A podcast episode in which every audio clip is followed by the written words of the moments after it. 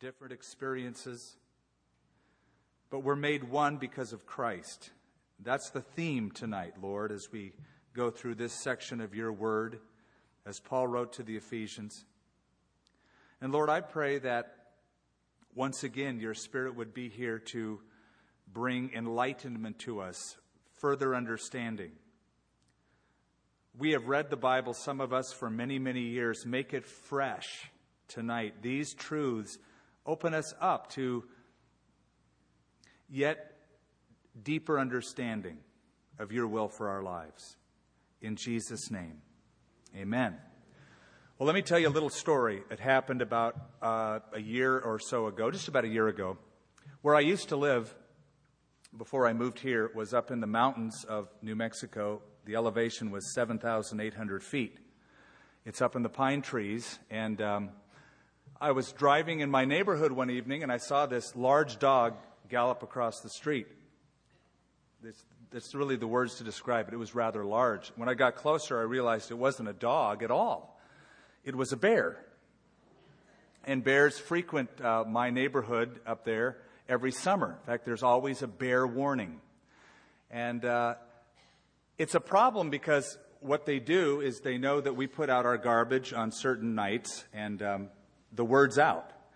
And uh, uh, the bears have a network. They tell their friends and their family members and their kids, and they all go uh, scavenging throughout the evening uh, to get garbage. And it's always been a problem in that community in the summertime that bears try to mingle with humans. And where I found this bear was right in a neighborhood with a lot of different homes. So I got out of my car, and uh, he was over against the fence, and I walked over to him. And then it, uh, it sort of dawned on me it's not smart to get too close to a bear when he's cornered up against a barbed wire fence. And he crawled through the fence and ran away, and I thought I should, you know, I was just going to go check him out. Uh, and I realized that it's impossible to have the animal kingdom as such, a predator, mingle with humanity. It's not in their nature. Their nature is to attack when cornered, and he's much stronger than I am. I couldn't bear the thought of getting killed by one, and so. Uh,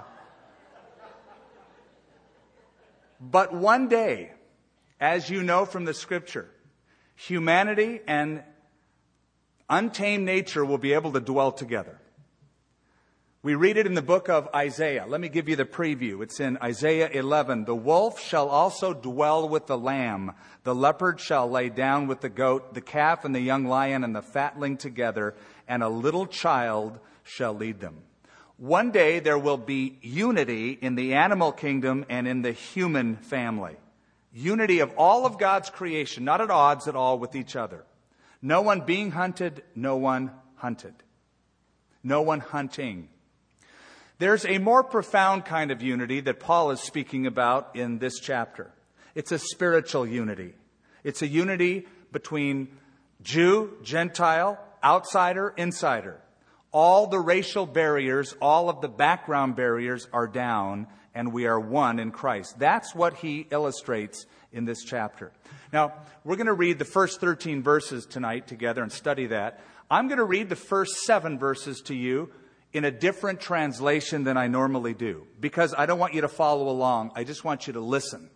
Because sometimes we've heard the Bible in certain chapters so many times it fails to have an impact. When you hear it in a new translation, sometimes it makes a greater impact. So I'm going to read it to you in the New Living Translation. I, Paul, am a prisoner of Jesus Christ because of my preaching to you Gentiles. As you already know, God has given me this special ministry of announcing his favor to you Gentiles. As I briefly mentioned earlier in this letter, God himself revealed his secret plan to me. As you read what I have written, you will understand what I know about this plan regarding Christ. God did not reveal it to previous generations, but now he has revealed it by the Holy Spirit to his holy apostles and prophets. And this is the secret plan. The Gentiles have an equal share with the Jews in all the riches inherited by God's children. Both groups have believed the good news, and both are part of the same body and enjoy together the promise of blessings through Christ Jesus. By God's special favor and mighty power, I have been given the wonderful privilege of serving Him by spreading the good news. Years ago, I mean many years ago, I'm talking back in the early 60s, there was a hit song called Do You Want to Know a Secret? How many of you remember? Let's see how old you are. Ho, ho. Do you want to know a secret? Do you promise not to tell? Whoa, whoa, whoa, closer. Let me whisper in your ear, say the words you long to hear. I'm in love with you. Ooh, ooh, ooh, ooh. Those are the words of the song, the first verse. Now, Paul is speaking here about a mystery. In the translation I gave you, he calls it a secret. In our translation, he calls it a mystery. The Greek word is mysterion. It was a key word that the Ephesians would have heard about. They were into the mysterion religions, the mystery religions, where certain specific knowledge was given only to the initiated people. Special people could only get special knowledge. Paul uses the term differently. It's a mystery. That is, it's something God had not revealed in times past in the Old Testament. None of the prophets ever expounded on it. They never knew about it. But now it is revealed. It was secret. It's not a secret any longer. It's for everyone, and we should be telling as many people as we can. And what is it?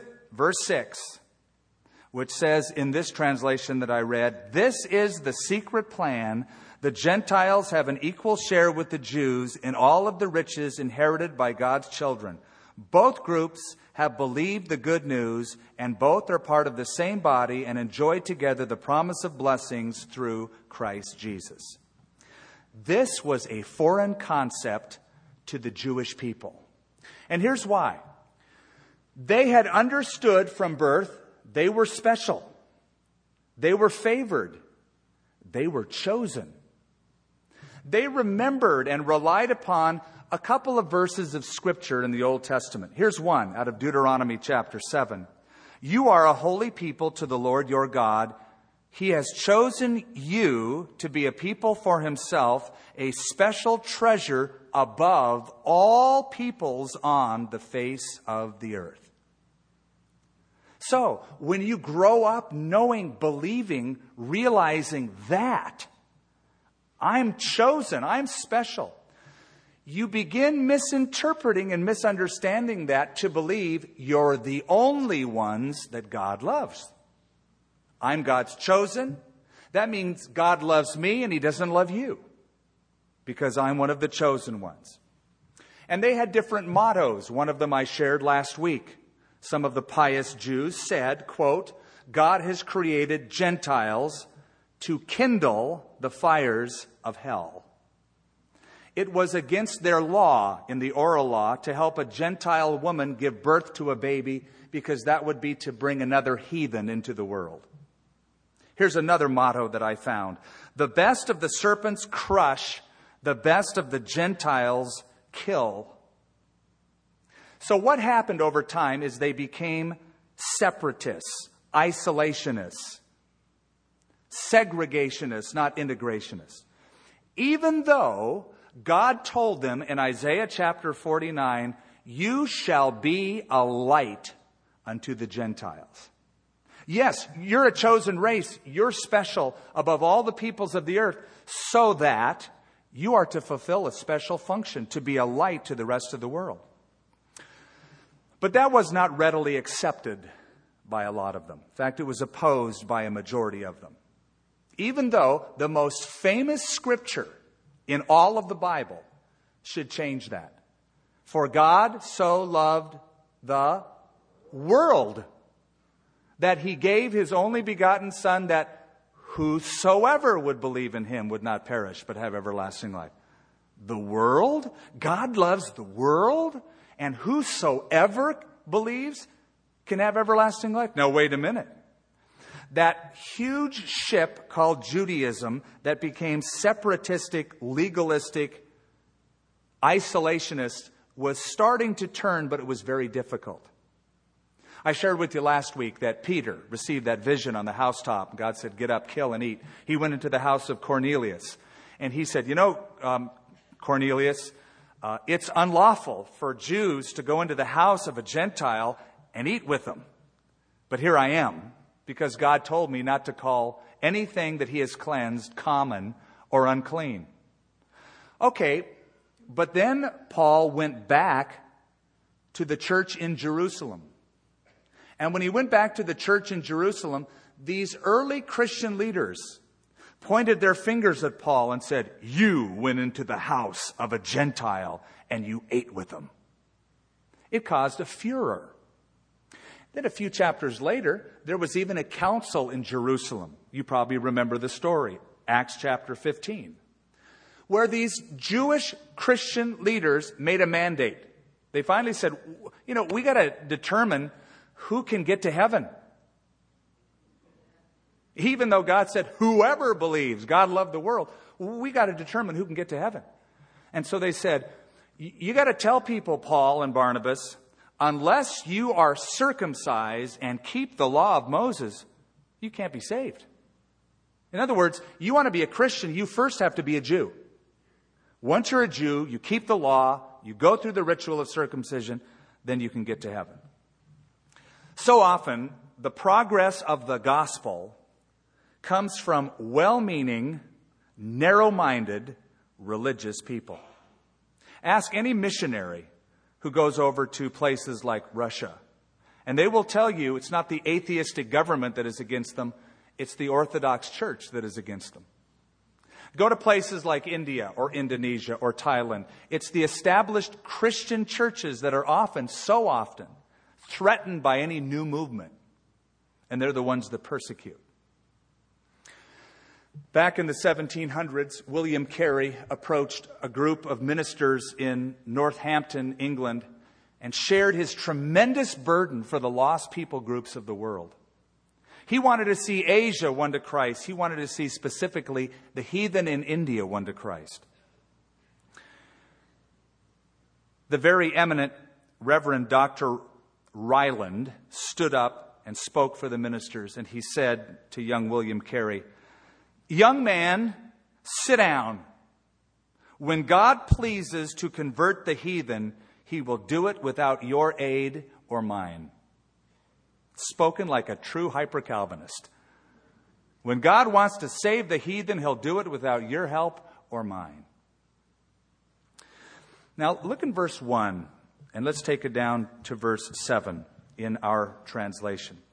Unity costs something. And first of all, we'll notice unity cost Paul his freedom. Unity cost Paul his freedom. For this reason, I, Paul, the prisoner of Christ Jesus for you Gentiles, if indeed you have heard of the dispensation of the grace of God, which was given me for you, how that by revelation he made known to, to, me the mystery, as I briefly written already, by which, when you read, you may understand my knowledge in the mystery of Christ, which in other ages was not made known to the sons of men, as it has now been revealed by the Spirit to his holy apostles and prophets that the Gentiles should be fellow heirs of the same body and partakers of his promise in Christ through the gospel, of which I became a minister or a slave, a servant, according to the gift of the grace of God given to me by the effective working of his power. Now, notice it begins with, for this reason. For what reason? For the reason spoken of in the previous chapter. And if you go back to chapter 2, around verse 13 and 14, you get the reason that he is building his premise on. But now, in Christ, you who were once far off have been brought near by the blood of Christ. For he himself is our peace, who has made both one and broken down the middle wall of separation. The cross is level playing field. It levels the playing field. It makes us all on one level, as Holland was saying in worship. At the foot of the cross, we're all one level. The cross levels the playing field. So he begins, For this reason, I, Paul, the prisoner of Christ Jesus, for you Gentiles. Now, I just want to give you a note so you can understand why sometimes it's hard to figure out Paul's writings? Have you ever read a paragraph of Paul's writings um, and afterwards step back and go, huh? What, what is that? It's because Paul was a complex writer. And what he will do is he'll begin a thought and then he'll string an entire set of thoughts off that. And then several verses later, like in this case, 13 verses later, he'll pick up with the original thought. If you were to diagram his sentences in Greek, it would look like a weird, like protein molecule that went bad or something. It's just strung out into space and then gets back to the original thought. So uh, notice, for example, for this reason, I, Paul, the prisoner of Christ Jesus, for you Gentiles, then my Bible has a dash. And the thought continues and is not completed to the end of verse 13 where he picks up again. For this reason, I bow my knees to the Father of our Lord Jesus Christ. He's picking up the thought, and all of those verses are sort of parenthetical or expounding on the reason before in chapter 2. So that's just a little insight into how Paul writes. Okay, when Paul wrote this, where was he? In jail. He was doing time. He was in a Roman prison under house arrest. Remember we described that? He was there for a couple years. People could come and go. He could write letters, send them. He had visitors. He had a captive audience, literally. They were chained to him, the guards were. So he was in a Roman prison. He was doing time. He had been in Jerusalem where a riot broke out. I'll tell you why in a moment. He was then taken from Jerusalem to Caesarea, spent two years there. And then finally, after going to court several times, he finally stood up and he said, I've had enough of this. I appeal to Caesar. That was his right as a Roman citizen. They put him aboard a grain ship and they shipped him across the waters to Rome. And he is now waiting in prison as a prisoner of the Roman government awaiting his trial before Caesar Nero. But, he says, Paul, a prisoner of Christ Jesus. Paul never saw himself as a prisoner of the Roman government, but under the sovereign care and protection of God, who sovereignly allowed him to have a prison ministry. I'm a prisoner of Jesus. He wanted me here. I can write letters. I can encourage churches. I can win Roman guards to Christ. I'm a prisoner of Jesus Christ. What a great outlook. Look how he puts it in verse 2. If indeed you have heard of the dispensation of the grace of God which was given me for you. Dispensation, I think, is an important word. Oikonomia is the Greek word. We would translate that in English economy. Oikonomia, economy. It means stewardship or to rule over a household, to be a steward over or manage a household. This is what it means. Paul knew he was in a new era under new management. Not the era of the law, not the management of Moses, a new era of grace, a new dispensation of grace, the age of grace. That's what John said. For the law came by Moses, John chapter 1 verse 17, but grace and truth came through Jesus Christ. In verse 5, he writes, Which in other ages was not made known to the sons of men, as it has now been revealed by the Spirit to his holy apostles and prophets.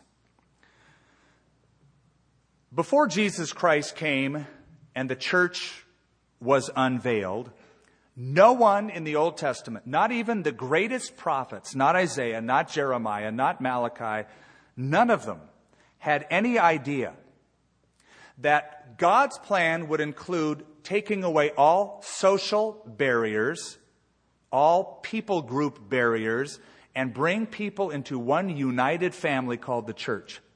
That wasn't in their purview, that wasn't in their thinking. But it was in Paul's thinking, it was revealed to him. And here's the point I want to make Paul knew this, Paul preached it, and it cost him. It cost him. He was hassled by Jews and he was hassled by Gentiles when all the while he was trying to embrace both and bring them into the church. He was a prisoner because of his unique message of unity. Paul was raised Jewish. Paul became a Pharisee, one of the strictest group of separatists among the Jews. He was the kind of guy that was so strict, he, he was the guy who said God created Gentiles to kindle the fires of hell. He believed that tenaciously. Until God got a hold of him. You know the story. He's on the road to Damascus. Gets knocked off. Who are you? I'm Jesus, whom you're persecuting. He goes into the city of Damascus. Ananias comes to him and gives him a message from God. You're a special messenger to me, Paul, to bear my name before Gentiles, kings, and the children of Israel. Gentiles, kings, and the children of Israel. Then Paul went away for three years, Galatians t- chapter 1 and 2 tells us. He goes to Arabia, out into the desert. He comes back into Jerusalem with a new revelation a new realization. Here it is. Jesus Christ died for everyone. God loves everyone, and He will save anyone. Anyone. And that is the message he starts proclaiming. But it got him into trouble. He leaves Ephesus. He's on his way back to Jerusalem. He makes it to Jerusalem. He's in the temple one day. The Jews who hated him saw him in the temple and said, The guy who tells people everywhere not to follow the law of Moses, he brought a Gentile into the Jewish court of men in the temple. Well, it wasn't true, they lied, but it managed to get him arrested. Well, Paul saw this as a great opportunity. I'm arrested. I, have got all these people who hate me. They get to listen to me now. So he stands on, on the stairs of the temple and he starts proclaiming a message to them, gives his testimony. You know who I am. You know how I was raised. You know who taught me. You know I was of the strictest sect of the Jews, a Pharisee. But let me tell you what happened to me. Tells him the Damascus Road story.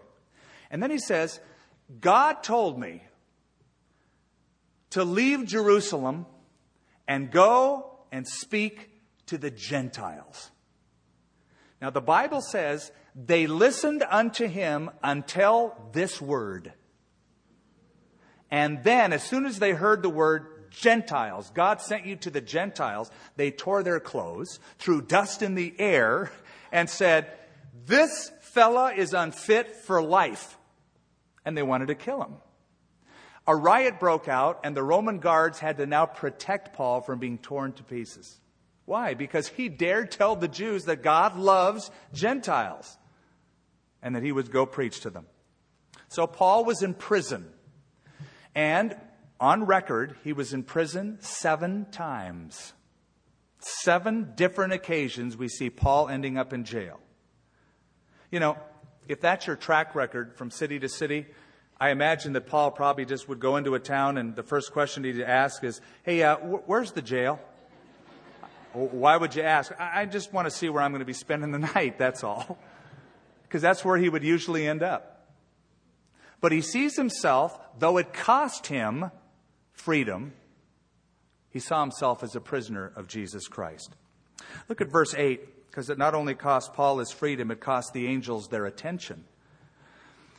To me, who am less than the least of all the saints, this grace was given that I should preach among the Gentiles the unsearchable riches of Christ, and to make all see what is the fellowship of the mystery. From the beginning of the ages has been hidden in God, who created all things through Christ Jesus Christ, to the intent that now the manifold wisdom of God might be made known by the church to the principalities and powers in heavenly places. Principalities and powers are designations for angelic beings. The unity of bringing Jew and Gentile together, the unity of this mystery, cost Paul his freedom, cost the angels their attention. Now listen carefully. You may be wondering if this secret was so cool that Paul says we got to tell everyone, why did God keep it a secret for so long? Why did he wait so long before revealing it? Two reasons. Number one, to give Israel an opportunity to be the light to the Gentiles that they never became. To give them a long period of opportunity to be the light to the Gentiles. And number two, to educate the angels. To educate the angels. Go back to verse 10. To the intent that now the manifold wisdom of God might be made known by the church to the principalities, that is, angelic beings and powers in the heavenly places. The church, the church of Jesus Christ, you might say, is a graduate course for angels on the wisdom of God in salvation. Keep something in mind. Angels are not omniscient. They don't know everything all the time. Only God is. So angels are learning as time goes on. Angels were there when a third of their ranks fell with Satan. Uh, angels were there when God created Adam and Eve. They saw it. They witnessed it, the Bible says, and they sang. They were there when Adam and Eve sinned and the human race was plunged into death. They were there when Jesus died on the cross. They were there when he rose from the dead and they saw him ascend into heaven. And ever since then, they've been watching. And listen to what the Bible says. You don't have to turn there. You may want to write it down in the margin of your Bible. 1 Peter chapter 1 verses 10 through 12. Of this salvation, the prophets have inquired and searched carefully, who prophesied of the grace that would come to you, searching what or what manner of time the Spirit of Christ who is in them was indicating when he testified beforehand the sufferings of Christ and the glories that would follow. To them it was revealed that, not to themselves, but to us they were ministering. Things which now have been reported to you through those who have preached the gospel to you by the Holy Spirit sent from heaven, things which angels desire to look into. Listen to it in another translation. This is all so wonderful that even angels are eagerly watching the things that happen. Here's what Peter is saying. When Isaiah and Jeremiah and all these prophets wrote down what they wrote, when they wrote it, they didn't always understand what they were writing. They knew that they were speaking of the Messiah. They did, understood it was the future, but they thought maybe it's going to happen to us. They didn't quite get what it all meant. So they were prophesying of the salvation which we now see and feel and experience. And even the angels, this is so amazing that they're watching the things that happen. We are a wonder to these creatures in heaven, the angels, as they study us. As they study us, they're learning about God's wisdom, verse 10, to the intent now that the manifold wisdom of God may, might be known by the church to these principalities. Angels have watched in amazement how that God would give heaven's best, Jesus, for earth's worst, us. Why would you do that? And they look, they have studied what seems to the world like foolishness shows the manifold wisdom of God to these angels. By the way, the word manifold means many colored or variegated. Many colored, many faceted. Think of all of the different people groups that have come to know Jesus throughout the centuries rich, poor, in every conceivable continent, and the angels have watched it and no doubt, this is one of the reasons every time a person gets saved, Luke chapter 15 tells us all the angels in heaven rejoice. Look, another one is going to go to heaven forever. Wow, God, you're so wise in making the message so simple. So, in the universe, which is the classroom for the angels, God is the teacher, the students are the angels. The lesson plan is the manifold wisdom of God, and the illustration is us, the church. One of the reasons the angels are so curious is because, listen to this, 1 Corinthians chapter 6, Paul writes, Don't you know that we will judge angels? One day you and I are going to be involved in somehow the judgment of the works of the angels. I don't think the angels are too crazy about this idea, personally. I think they're going, come on, these guys, they can't even get along. They're going to judge us. We didn't fall. But they will learn more about the manifold wisdom of God. Look at verse uh, uh, 8 again. And as you do, let's review. Unity cost Paul his freedom. Unity cost the angels their attention. And here's a third unity will cost us our pride. Unity in the body of Christ will cost us our pride. Verse 8 To me, who am less than the least of all the saints, this grace was given and then verse 11, according to the eternal purpose which he accomplished in Christ Jesus our Lord, in whom we have boldness and access with confidence through him in faith, or through faith in him. Therefore I ask that you do not lose heart at my tribulation for you, which is your glory.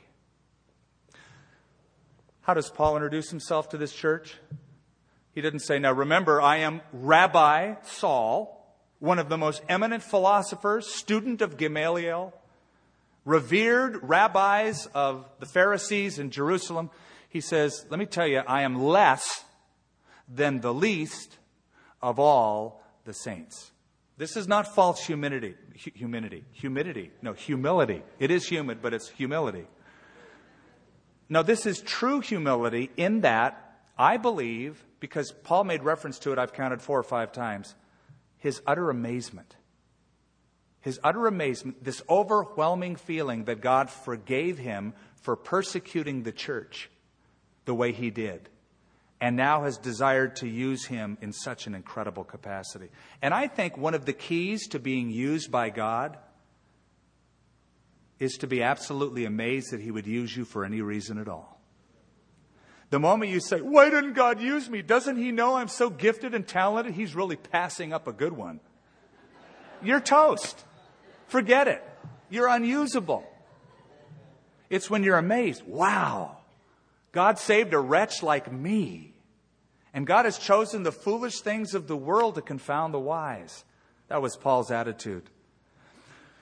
Now, he says in verse uh, 12 and 13, not to lose heart you guys, you Ephesians, I know that I'm in tribulation. Don't lose heart over it. it. It would seem that the idea of Paul, their leader, this church leader, being in prison and suffering, it was sort of an embarrassment to them. They were losing heart. Hey, we need him, and he's always in jail. Always gets picked up by the authorities. We need him, but, well, he's predisposed. And it seems that they were losing heart. They were becoming discouraged. It was an embarrassment to have him suffer so much.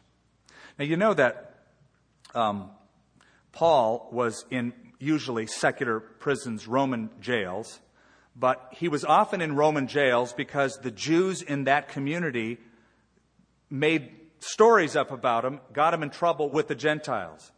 Now, here's Paul trying to take Jewish believers and Gentile believers and bring them together. And yet, the Jews, by nature, don't want to hang out with the Gentiles. The Gentiles really don't care much for the Jews.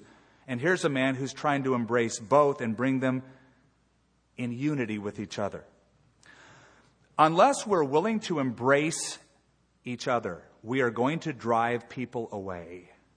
One of the things that the world sees in the church as they look inside churches around America is dysfunction, disunity. Like, oh, we love to sing about love, but we don't do it. And they think, now why on earth would I join a church? I can watch a soap opera and get that.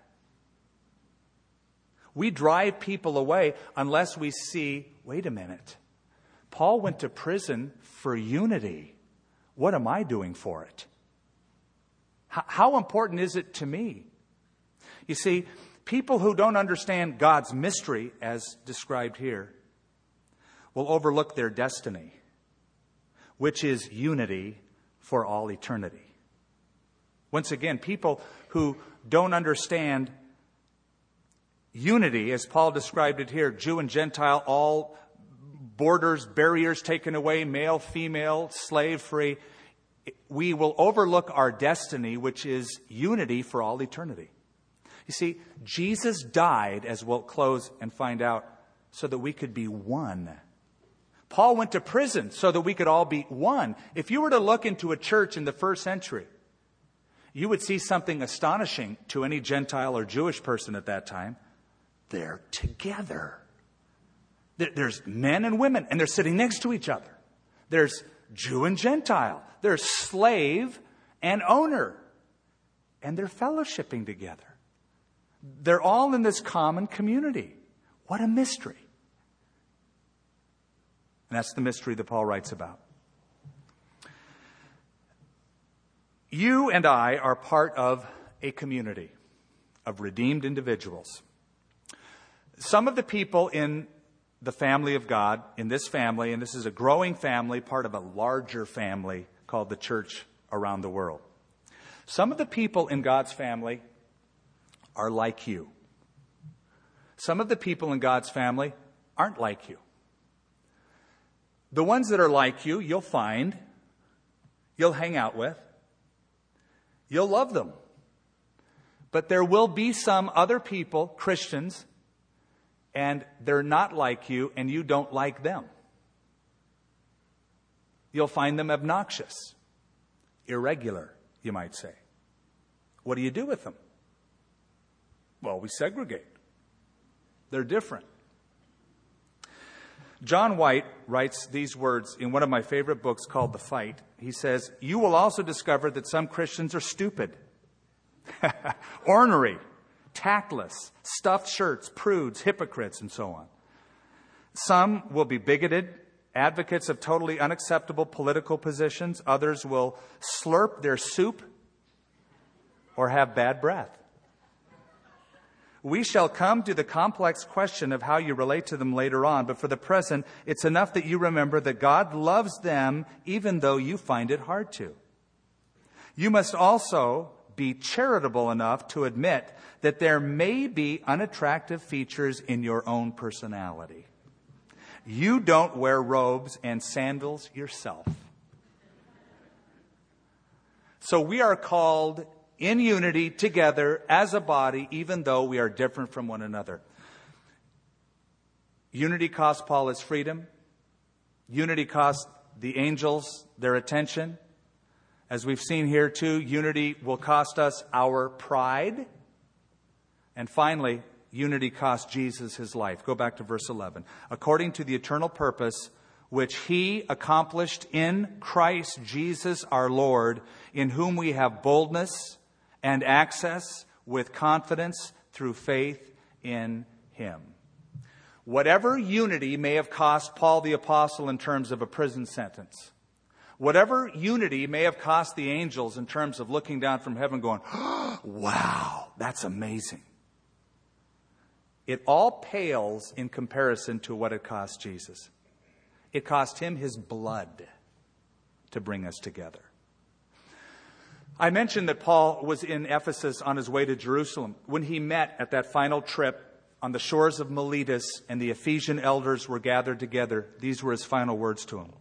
Therefore, take heed to yourselves and to all the flock among which the Holy Spirit has made you overseers. Shepherd the church of God, which he purchased with his own blood. Jesus died on the cross to get people to heaven and to get people together. To get people together. See, it's not that God's purpose is just to save you, raise your hand, hallelujah, we clap for you because you're going to heaven. Now comes the hard part get along, get together, lay down the barriers, the walls of separation that we build, and look each other in the eyes and say, We're brothers, we're sisters and love each other. Jesus prayed in John chapter 17, Lord, I pray that they may be one even as we are one. And you know why? He said, that the world may believe that you sent me. The world will start taking Christians seriously when we start doing what they think and know we ought to be doing. Love each other. Build bridges instead of walls that the world may believe that you sent me. Think of what the world imagines in their mind when they see church members arguing over which color of choir robes they should have, and the church splits because of it. What color the chairs or the pews ought to be. What style of music should be entertained or not. Which style of hair is good. Which mode of baptism is acceptable. Sprinkling or dunking. Who cares? That's so secondary. And they look at that and they go, hmm. And they are trying to get me to come and be a part of them? Unity. So here's the conclusion the church is important enough to God that it was His plan from the beginning. It was this secret, this mysterion, this mystery that now Paul says, I'm telling everybody about because it's no longer a secret. It's important enough to God that He would send His Son to die for it and Paul to suffer for it. Big question is, how important and vital is it to you and I? How important and vital is it to you and I?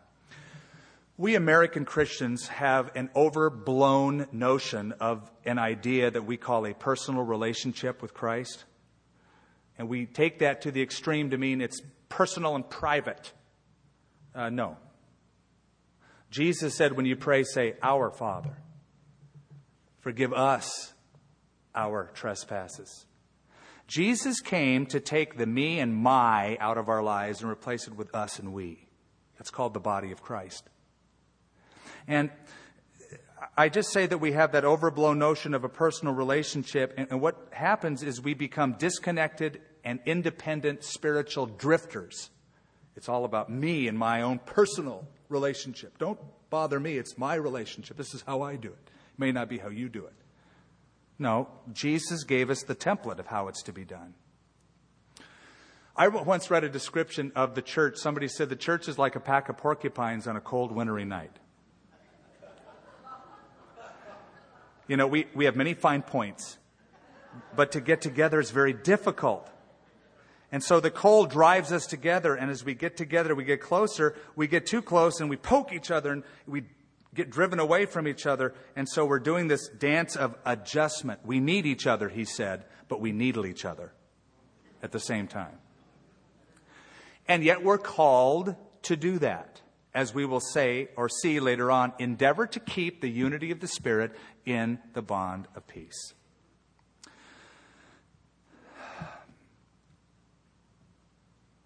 There was a story I think I may have told you about. He was an Indian emperor named Shah Jahan, and he built a very fancy tomb. I've been in this tomb. It's called the Taj Mahal one of the seven wonders of the world, this magnificent, bright, white building. And he built it because he married this gal, his wife, whom he loved. She died at a young age, and he wanted to give her a fitting memorial.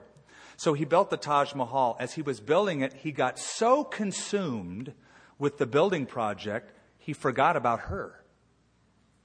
And here's the story. He put the coffin in the middle of the field. He started building around it. He was very careful not to uh, uh, uh, upset it. And eventually, he was so consumed in the project that the story has it one day he brushed up against this wooden box covered with sawdust and junk, and he said, Get this box out of here. It was her. He became so consumed with the project, he forgot about for whom the project was for we can sometimes get so busy about the king's business, we forget about the king. We can get so busy about church stuff and consumed about church stuff that we forget about who owns the church. And, uh, and could it be that you've lost interest in the church because you've lost interest in the owner who died for it? Let's pray. Heavenly Father, Paul says it's a mystery. And it is a mystery that you love us. It is a mystery that you're able to get us all together. But we are together because of a common blood that was shed, a common denominator that we all believe in, and that is the blood of your Son that was shed. And we have that in common.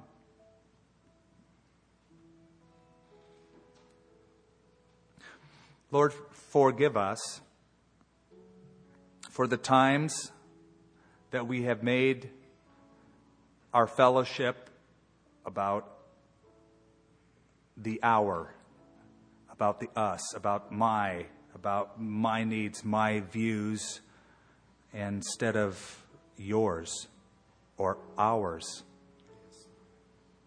And Lord, we just want to upfront say thank you for all of the different expressions that are in our community, in our state, in our county, the many churches that are around. Thank you for them, Lord. Lord, help us to see that though there are people that we may not like because they're not like us, they're people you love. And we're going to be together forever because you sent Jesus to die for that unity, and because Paul, your servant, suffered for that unity, and because the angels are mystified that you chose us and manifest your wisdom in that, and no doubt are mystified when we don't love each other, even though you've forgiven us great debt. I pray, Lord, that it would mean a lot to us after tonight. Endeavoring to keep the unity of the Spirit in the bond of peace. And so, Lord, here we are, your flawed, imperfect church.